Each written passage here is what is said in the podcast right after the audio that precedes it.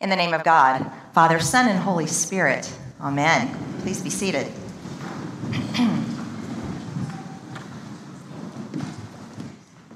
There's an old Cheers episode where Carla, the waitress, is speaking to Sam, her boss in the bar, about her faith. She's telling him about a particular serious sin that she has committed. She's gone to confession, and she's been given some acts of contrition, which she's struggling to complete. When Sam tells her that it all sounds a little extreme, Carla turns to him and says, Hey, it's not a religion for wimps. Today is the first Sunday of Lent. Lent is that season in our year where we are reminded that Christianity is indeed not a religion for wimps. Lent is a 40 day journey, it is a marathon, not a sprint. We gird our loins and we commit to opening the door of our heart gathering the courage to look in the eye whatever we might find there and offering it up to Jesus for healing and forgiveness. This is something that the church has done for millennia, and it's modeled for us by Jesus himself. The gospel reading for the first Sunday of Lent is always the temptation of Jesus. But to really enter into today's passage, we need to back up a few verses. Jesus has just been baptized by John. During his baptism, the heavens open and the Holy Spirit descends upon him like a dove.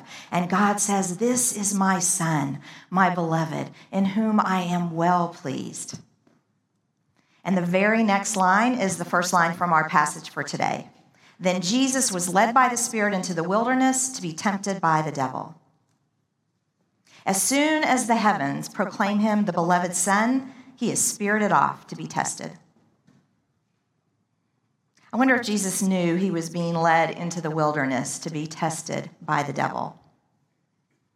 I wonder if the Holy Spirit warned him about what was coming. I like to think that Jesus knew. I like to think that he spent his 40 days and nights of fasting preparing for the devil, almost like an athlete training for a big event. I picture a locker room bulletin board with all the devil's trash talk posted for inspiration. I picture daily training sessions of prayer where Jesus immerses himself in God's will. I hear the music from Rocky playing in the background, and Jesus downs bottled water, squirting it all over his face and his body. I like to think he had a calendar with a big red X on it, and that on the 39th day, he was chomping at the bit he knows he is prepared in peak form and ready for the challenge. After 40 days and nights, Jesus is famished, but he's also spiritually focused. And so the game is on. The devil shows up and tempts hungry Jesus to turn stones into bread. Jesus quickly counters with scripture. The devil says, Oh, you want to play the scripture quoting game? I'll give you some scripture. And he dares Jesus to pull a spectacular stunt, saying, It is written on their hands, they will bear you up, so that you will not dash your foot against a stone.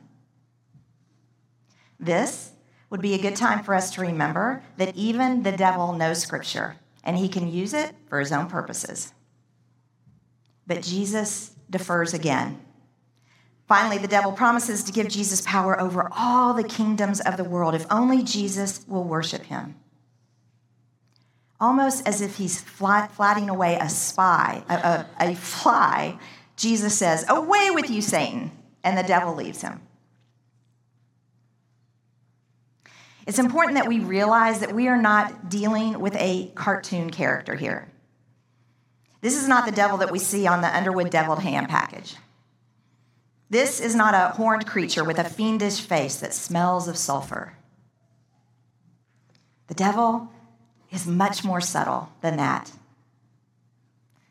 The temptations here are to do good, not evil. In a world of hunger, is it not a good thing to use our gifts and powers to provide bread? In a world of diminishing faith, is it not a good thing to do something spectacular to catch the world's attention so that they might believe? In a world of self serving avarice and greed, Is it not a good thing to acquire power so that it might be used to improve lives rather than harm them? The temptation wasn't for Jesus to go join the Crips or start cooking meth. The temptation was for Jesus to trust his own power and abilities instead of trusting God. Jesus resists the temptation to use God's power and gifts to further his own privilege and position, even in the name of good. Jesus refuses to allow the devil to create any separation between him and God. He emerges from his test purified and strengthened for the ministry that awaits him. Compare that with our first reading today. The tempter, this time in the guise of a serpent, invites Adam and Eve to distrust God. He calls into question God's trustworthiness by suggesting that there is more to the story of this tree in the middle of the garden than God has let on. God has provided all that they need. But Adam and Eve are tempted to become godlike themselves. They are tempted to become self sufficient, to establish their own identity apart from God. They allow the serpent to create distance between themselves and God, and they fall into sin. Jesus was able to withstand the tempter because he remembered and trusted his baptism. He remembered that God looked down and blessed him, saying, This is my son, the beloved, in whom I am well pleased. The devil is clever. He goes right for Jesus' identity. He begins his temptation saying, If you are the Son of God. He hopes to make Jesus doubt God's word at his baptism that he is beloved, that he is God's child. If Jesus is unsure that he's beloved of God, he will be inclined to force God's hand to provide for him and to protect him. He fights the desire to prove himself, to justify himself, to do that that appears good, but is not obedient to God's will. You must fight the devil's attempt to convince him that beloved is something you prove and not something that you are. Jesus remains dependent on God. Jesus is assured of who he is by remembering whose he is. Similarly, our devil doesn't show up with horns and a pitchfork. Our devil shows up in the guise of money or power, an easier way that is a bit shady subtly betraying another to get what we want. Rationalizing to ourselves why it's okay to be sharing ourselves with someone who isn't our spouse. To spend money we don't have on things we don't need. To cocoon ourselves before a TV or computer screen to avoid being present and available to the people in our lives. Our devil tempts us with self sufficiency encouraging us to believe that our lives are to be about relying on ourselves instead of trusting in God. It would be easier if our devil appeared more obviously evil. But he just doesn't operate that way. Beginning today and continuing throughout Lent, we will be offering a sermon series titled Reorder the Disorder. We're committing ourselves as a congregation to looking honestly into our hearts and our lives and naming those places where we've allowed space to grow between ourselves and God.